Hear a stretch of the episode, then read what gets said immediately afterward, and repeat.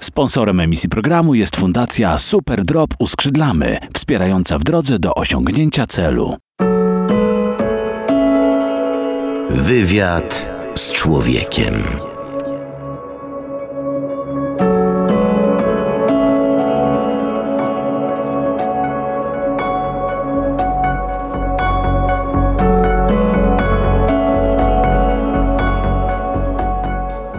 Paweł Kęska, witam Państwa ciepło i serdecznie. Dziś audycja Wywiad z Człowiekiem będzie trochę inna, za co Państwa e, z góry przepraszam, ale nie mogłem postąpić inaczej, e, ponieważ kilka dni temu zmarł Henryk Jerzy Chmielewski, słynny Papcio Chmiel. Jeśli ktoś nie wie, kto to był, to był, proszę Państwa, twórca komiksów Tytus Romek i Atomek. Te komiksy wpłynęły na zbiorową wyobraźnię Polaków jak Polska długa i szeroka, wszyscy je czytaliśmy e, w pewnym okresie. Ja już pewnie pod koniec, bo to był też koniec PRL-u. Tytusy tak zwane leżały w każdym domu, gdzie były dzieci. Te pojazdy, którymi podróżowali bohaterowie po różnych światach, po różnych czasach, po różnych cywilizacjach, były również pojazdami, którymi ja, jako chłopiec, podróżowałem w swojej wyobraźni i też odkrywałem w ten sposób świat. No więc odszedł bardzo ważny i bardzo zasłużony e, Henryk Chmielewski, odznaczony Srebrnym Krzyżem Zasługi, Krzyżem Armii Krajowej, Orderem Uśmiechu, co bardzo ważne, Krzyżem Kawalerskim Orderu Odrodzenia Polski, Warszawskim Krzyżem Powstańczym, złotym medalem zasłużony kulturze Gloria Artis, odznaką weterana walk o wolność i niepodległość, odznaką pamiątkową akcji Burza, srebrnym krzyżem za zasługi ZHP, krzyżem komandorskim Orderu Odrodzenia Polski, odznaką zasłużony dla Warszawy, a także nagrodą zasłużony dla komiksu polskiego. To w 2019 ta ostatnia yy, nagroda. Jeśli ktoś się zastanawiał kiedyś, ile tytusów Henryk Chmielewski, słynny Papczo Chmiel, narysował i napisał, to było ich ponad 30, drodzy Państwo. Był, była książeczka tytuł z kibicem, był tytuł z internautą, to już po roku 2000 i wiele, wiele innych, a szczególnie ważne te sprzed roku e, 89. I tak się stało, że ładnych parę lat temu, chyba w 2012, nagrałem z panem Henrykiem Chmielewskim długi, po ponad dwójpół godzinny wywiad dotyczący jego dzieciństwa, czyli przedwojennej Warszawy, bo on się urodził w kamienicy, która wtopiona była w jeszcze wtedy niewydobyty z murów staromiejskich Barbakan. I mieszkał tam jako dziecko i jako dziecko ciekawie postrzegał świat i widział być może to, czego inni nie widzieli. I on mi wtedy, tych dziewięć lat temu, o tym opowiedział. Ja nie mogę dziś zrobić inaczej, tylko muszę i bardzo chcę przedstawić Państwu tą opowieść, bo to nie będzie rozmowa, zaznaczam, to będzie opowieść, dlatego tak się będzie różniła od cotygodniowych wywiadów z człowiekiem. Proszę Państwa, Henryk Chmielewski, słynny papcio Chmiel, będzie mówił do Państwa o pejzażach swojego dzieciństwa, a w przyszłym tygodniu będzie również mówił o powstaniu warszawskim. No to razem z papciem Chmielem ruszamy w przeszłość.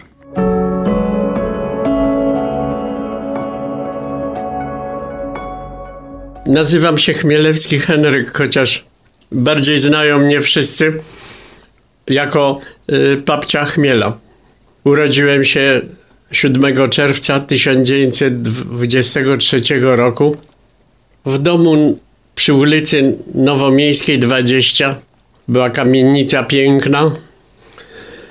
Mieszkałem w niej 21 lat od urodzenia aż do wybuchu powstania. Kamienica była nazywana również Gdańską Piwnicą. Wewnątrz tej kamienicy mieściły się szczątki barbakanu. Z wejścia po lewej był otwór i, i wchodziło się, schodziło się w dół na podwórko krętymi schodami. Dlaczego na okrągło? Bo to była ta baszta barbakanu z tyłu. I i na tej baszcie były schody drewniane, którymi można było zejść na podwórko. Później było jedno podwórko, później drugie podwórko. W czasie powstania dom został rozwalony i następnie na tych ruinach odbudowano e, barbakan, który tak dzisiaj pięknie oglądają turyści i dziwią się, że taki stary. Ja tymczasem Jak przechodzę przez tą ulicę, czyli obok mojego dawnego domu i zawsze patrzę, aha, w tym miejscu było wejście. Wchodziło się po drewnianych schodkach, ciemny korytarz i później mieszkania.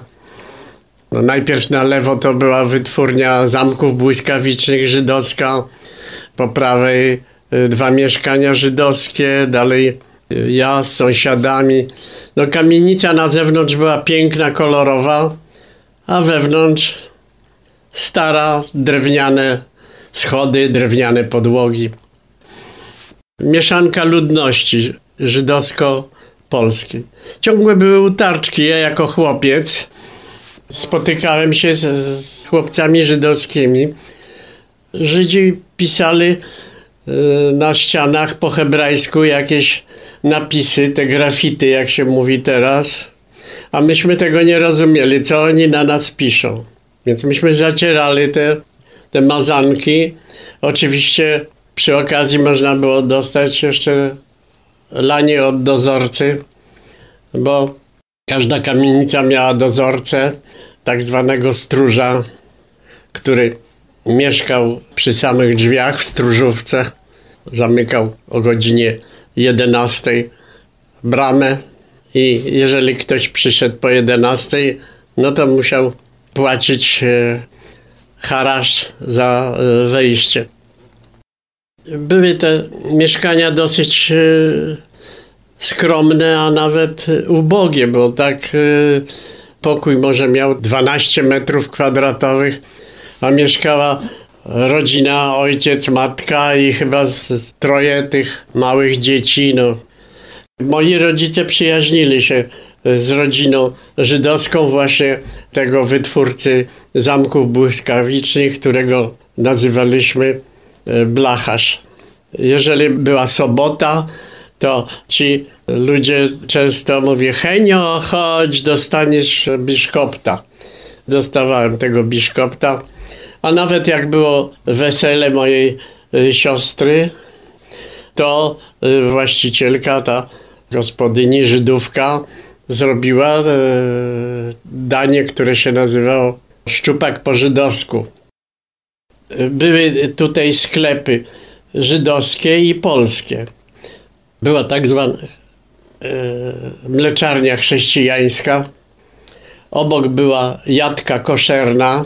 Koszerna to znaczy tam sprzedawano e, wyroby mięsne specjalnie produkowane dla Żydów. Później była jeszcze śledziarnia też e, żydowska. Żydzi bardzo dużo jedli śledzi. Za rogiem był sklep kolonialny. Nazywał się, teraz to się nazywa delikatesowy, prawda? Sklepik prowadzony przez e, jakiegoś pana e, ormiańskiego pochodzenia. Przed sklepem zawsze wieszano albo bażanty, albo nawet y, zające, a nawet kuropatwy i wystawiano y, beczki z miodem czy z kapustą przed sklep. Pięknie pachniał ten sklep. Dalej był sklep, jak myśmy nazywali, Mojsie Papiernik, dlatego że przed tym sklepem stale albo siedział na, scho- na, na dwa schodki, były wejście do tego sklepu drewniane i siedział żydowski ten właściciel z wielką brodą, w mytce, w hałacie. I on sprzedawał przybory piśmienne, papierki, jakieś bombki nawet na choinkę. I zaczepiał każdego, zaczepiał nas, no dzieci zaczepiał. No, masz pięć groszy, kupisz sobie tu ładną zabawkę, właśnie takie różne papierowe wiszące zabawki czy na choinkę. Mam tylko dwa grosze. Za dwa grosze też jest towar. Również była e, budka na kółkach takiej pani Orzeszkowej bodajże. Przechodząc tam, to ona kusiła cukierkami, przeważnie raczkami. Dwa raczki za grosz.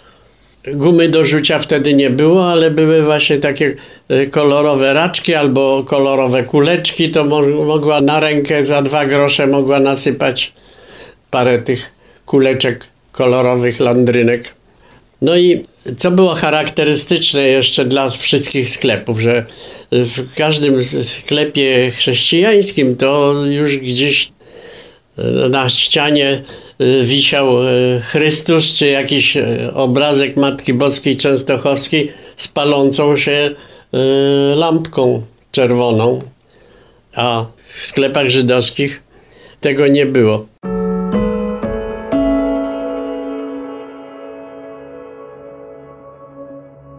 Wtedy było bardzo dużo żebrzących.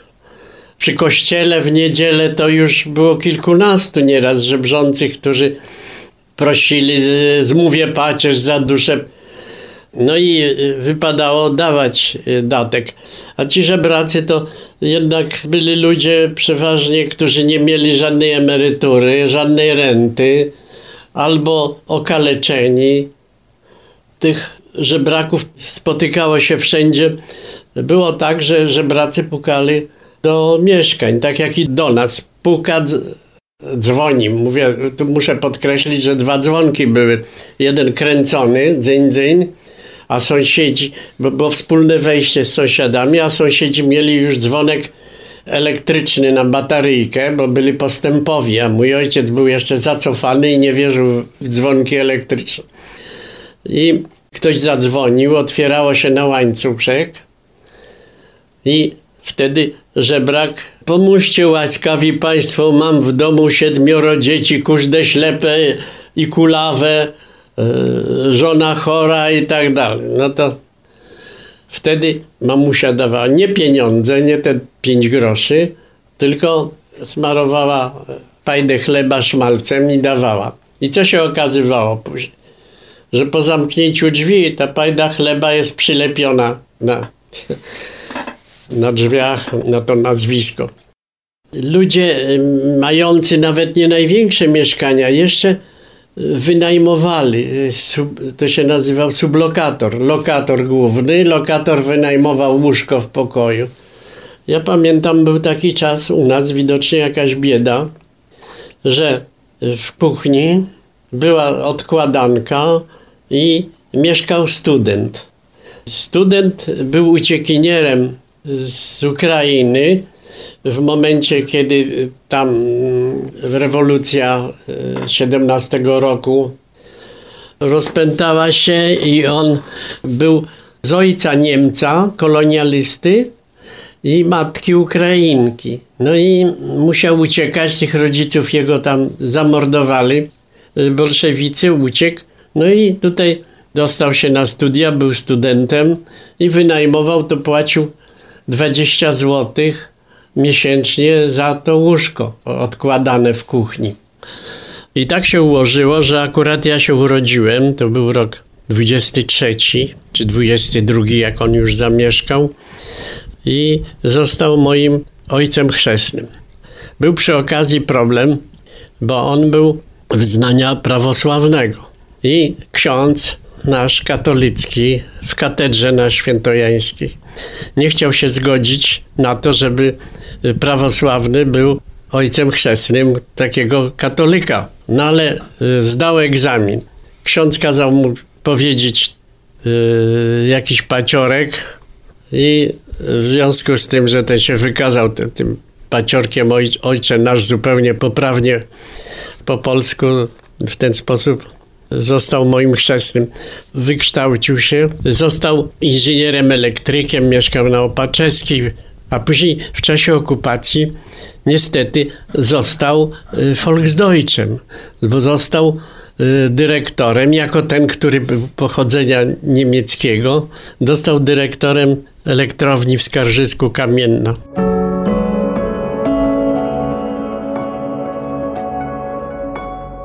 Tatuś zamawiał dwie tony węgla i ten węgiel na platformach zaprzęgniętych w dwa konie przywożono do nas na podwórko pod tą piwnicę.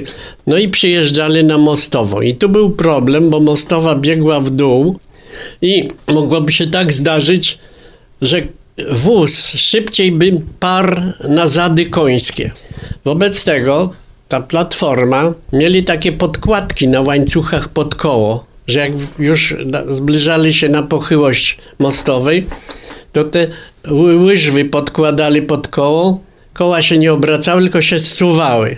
No i tatuś sprawdzał plombę, ci wozacy w koszach na plecach znosili do piwnicy ten węgiel. A jak już znieśli, to siadali i jeden z nich koczył właśnie do sklepu na górę, kupował kiełbasę i małpkę wódki, małpka wódki, połówka ćwiartki. No i oni odpoczywali, a mamusia nieraz mi, miskę wody im wyniosła, no i obmywali troszeczkę się z tego brudu węglowego. Płacił, ojciec wtedy płacił. W piwnicy nie było oświetlenia, więc tam się schodziło ze świecami, a ponieważ kobiety bały się do piwnicy wejść ciemnej, no bo jak świecę dmuchnęło, to już był strach. Nie mieliśmy przecież tych latarek na bateryjkę. Wobec tego dla odstraszenia diabła złych duchów kopciło się znak na suficie piwnicy, znak krzyża. Wtedy już ten diabeł nie wszedł do tej piwnicy, bo można było śmiało chodzić.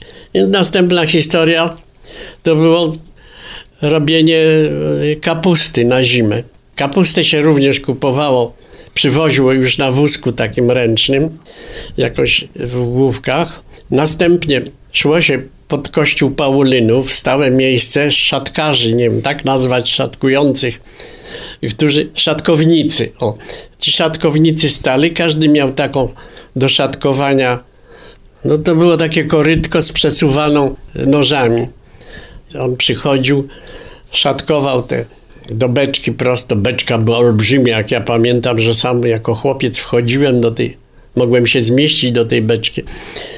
Kapustę się wkładało, później mamusia tam jeszcze doprawiała e, jakimiś ziołami, e, jakiś tam czosnek i tak dalej. No i trzeba było tą kapustę ubić. Więc moim zadaniem było też takie w tej kapuście na bosaka skakać. Co posypali tej kapusty trochę, to ja skakałem. Wreszcie już na końcu kładło się denko i wielki głaz, którego ja nie mogłem udźwignąć jako chłopac y, mały. No i to była kapusta y, na całą zimę gdzieś do maja nawet. Dalej były małe antałki, gdzie się kwasiło ogórki. Później jeszcze mieliśmy w kącie w piwnicy piasek z Wisły, to już na stałe przyniesiony i w ten piasek wkładało się na zimę marchew, żeby mogła e, przetrwać świeża. Oprócz tego to były jeszcze powidła e, ze śliwek czy z borówek. Borówek dużo się robiło, tak. Były zapasy na, na całą e, zimę. Jak już mówię o zapasach, no to jak przychodziła jesień, to tu cała ulica Nowomiejska, rynek głównie, wozy przyjeżdżały chłopskie. Oni przyjeżdżali już nocą jechali do Warszawy i, i tak już jak się rozwidniało, szósta godzina rano, to już się zaczynał handel. A Żydzi głównie y, kupowali kury, kupowali tylko żywe żywy drób. Nie wolno było Żydowi y, zjeść y, drobiu, który był już przed tym ubity.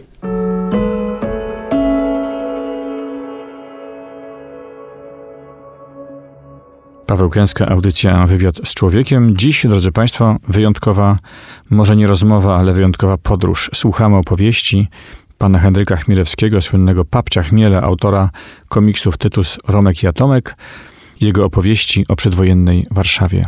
Ruszamy w dalszą podróż.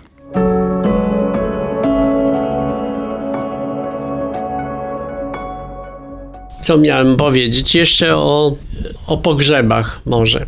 Dla nas chłopców małych to pogrzeb była uciecha, bo się coś działo.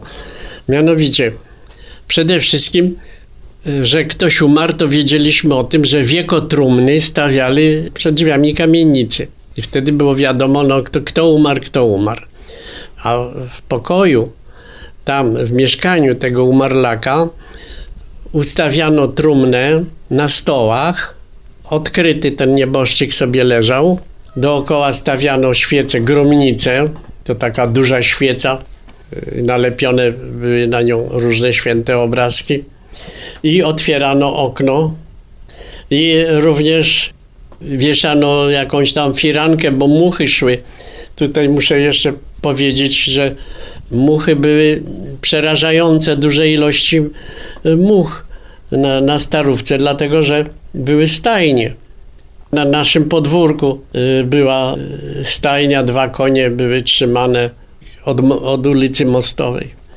No i wtedy odbywały się modlitwy dookoła tego umarlaka. Tam starsze panie zawodziły, śpiewały coś, czy, czy modliły się głośno. I później wynoszono tą trumnę, przykrywano wiekiem, zakręcano i podjeżdżał karawan. Karawany były różnego rodzaju. Jeżeli to był człowiek niebogaty, to ta trumna była na wierzchu, na takiej platformie. Tam trochę kwiatów położyli.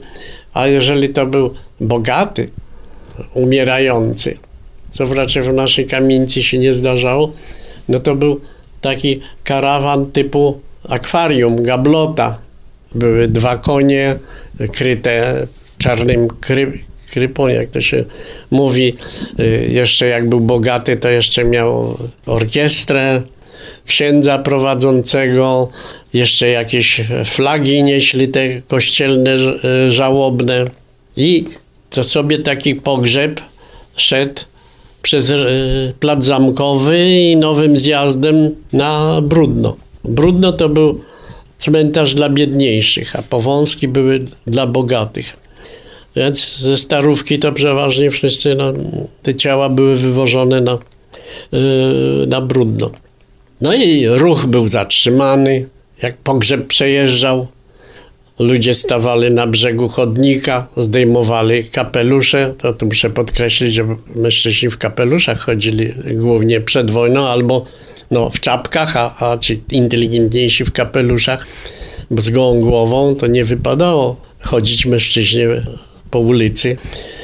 Do tego jak bogatszy, to jeszcze wypadało w ręku mieć rękawiczki dla fasonu. Takie jasne, łososiowe. To był dopiero elegant. Krawacik, kapelusz. i- Więc to był pogrzeb chrześcijański. Natomiast jeżeli umarł Żyd, to już nie było tych ceregieli, żadnych tych śpiewów. Podjeżdżał taki furgon, taka platforma z, no, ze skrzynią i w tej skrzyni były nosze. Na tych noszach wynoszono nieboszczyka z mieszkania, owiniętego y, białym prześcieradłem. Nie było trumny wsuwano te nosze do tej skrzyni no, i zaczynał się wielki krzyk, płacz, płaczek, wynajętych płaczek. I tu znowuż, jak biedny Żyd to miał jedną płaczkę albo dwie, która zawodziła, lamentowała strasznie, ręce do góry podnosiła, krzyczała, a jak bogaty był Żyd. No to było i, i dwa konie, i tych płaczek było, które czepiały się, trzymały się rękami tego wozu, lamentowały. No, aż ja tak teraz z tą myślą, oczami to y, widzę. I wieź, wieziono teraz z kolei też albo na Kirkut, na, na Brudno. Tam później Niemcy zlikwidowali. Teraz tam jest, nie ma cmentarza, ale jest miejsce ogrodzone, jest brama, jakiś pomnik. Albo na cmentarz bogatszy Żydów y, na, na Woli.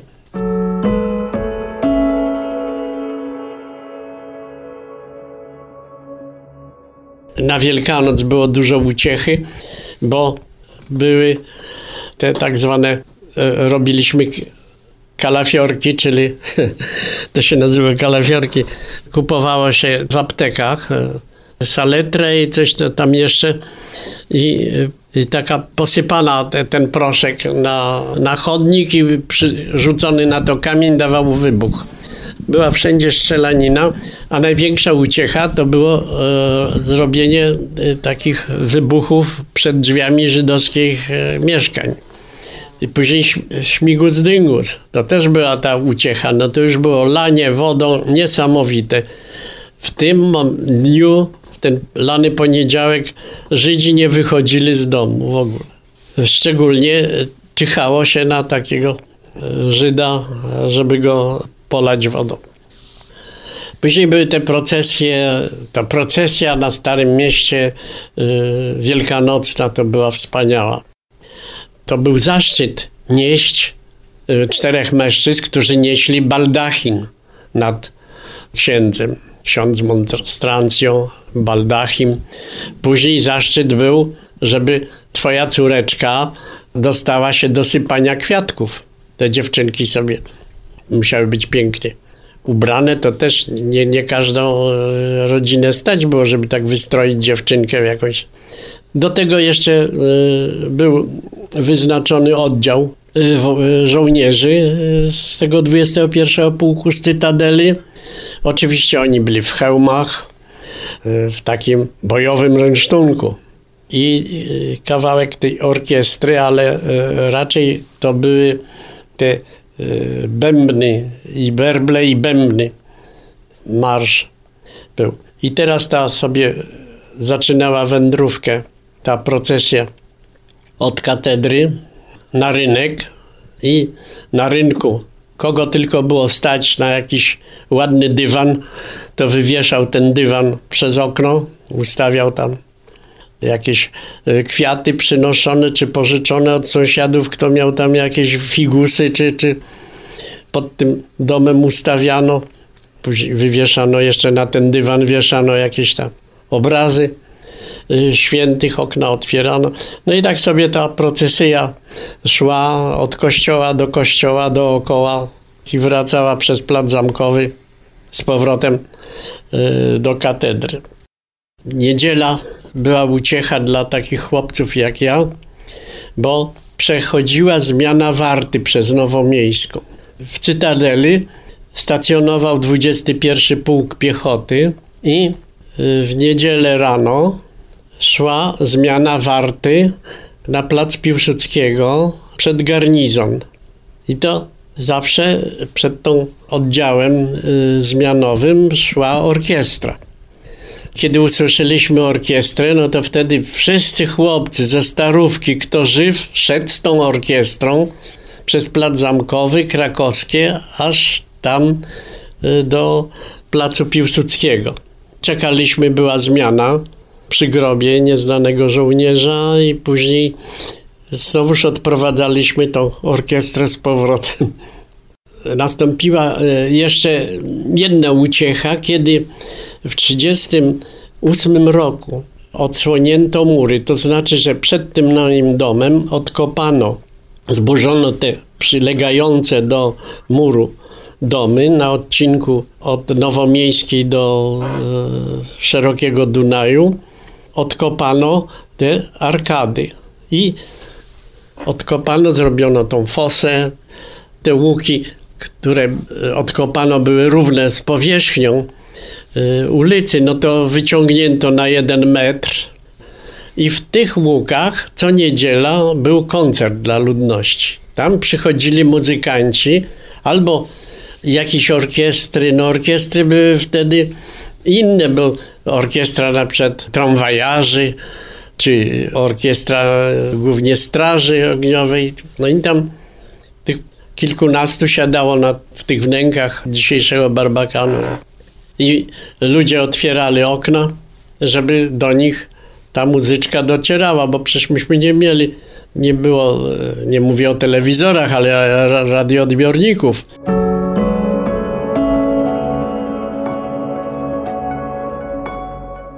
Jedno okno było na duże podwórko, a drugie okno większe było na małe podwórko. Odległość od tego okna była około 6 metrów do e, muru obronnego. Na tym murze obronnym z drugiej strony były przylepione domy.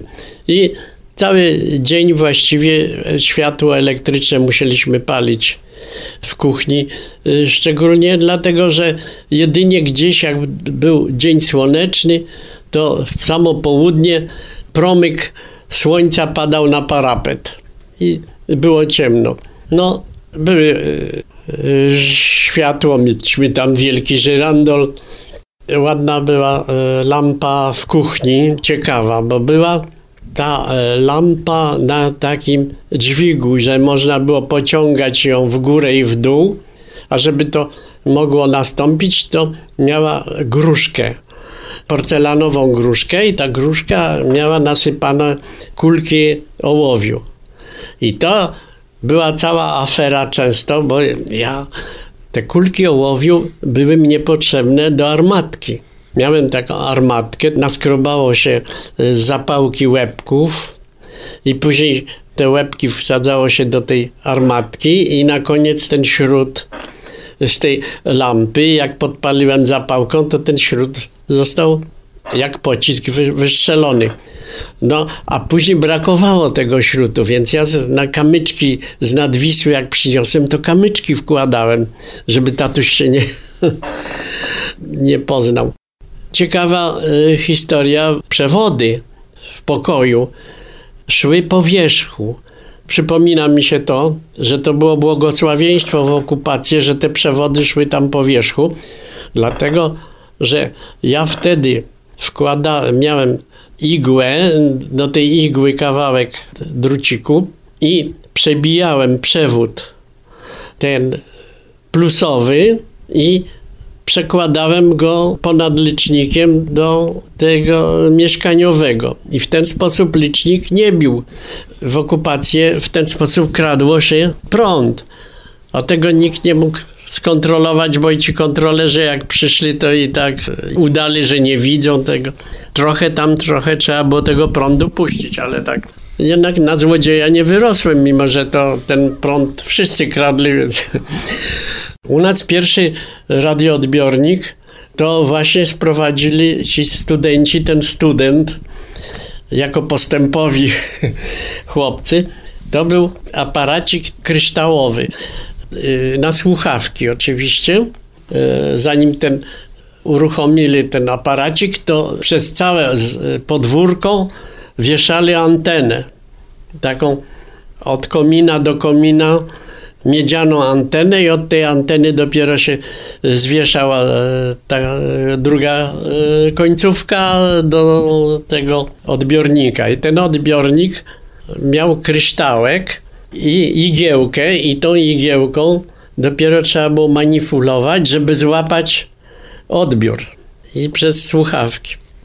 No a już w 1939 roku to już niektórzy ludzie mieli aparaty radiowe i nawet kiedy wybuchła wojna 1 września, to ci, którzy mieli te odbiorniki, to otwierali okno i wystawiali, na nowo mówię o moim domu, wystawiali tam radioodbiorniki, a ci, którzy nie mieli, to zbierali się na ulicy i słuchaliśmy tych wiadomości, bo szalenie ciekawe. No. Były komunikaty i muzyczka, więc komunikaty to były y, jakieś hasła typu Dora przeszedł, uwaga, uwaga, nadchodzi, BT. To były komunikaty dla wojska, nie wiedzieliśmy o co chodzi. No a po komunikacie radiowym była muzyczka. Na przykład na lot, na lot to mi graj, nie bój się Marysiu, buzi daj, nadchodzi przeszedł, wypatrywać trzeba. Proszę Państwa, na lot trwa. A w górze bombowiec, trójmotorowiec, dziś nad nami władzę swoją ma. A z dołu odpowiada dział kanonada, bum, ta. No to tak trwało z tydzień dalej, to już nie wiem, bo 7 września uciekłem z Warszawy.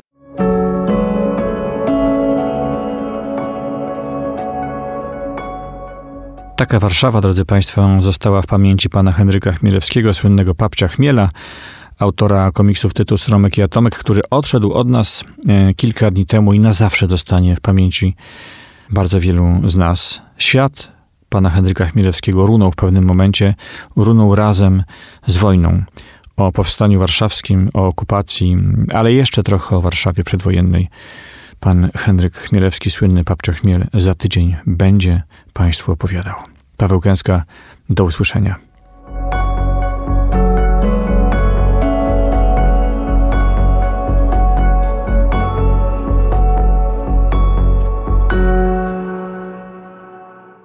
Sponsorem emisji programu była Fundacja Super Drop Uskrzydlamy www.uskrzydlamy.org. Fundacja z empatią.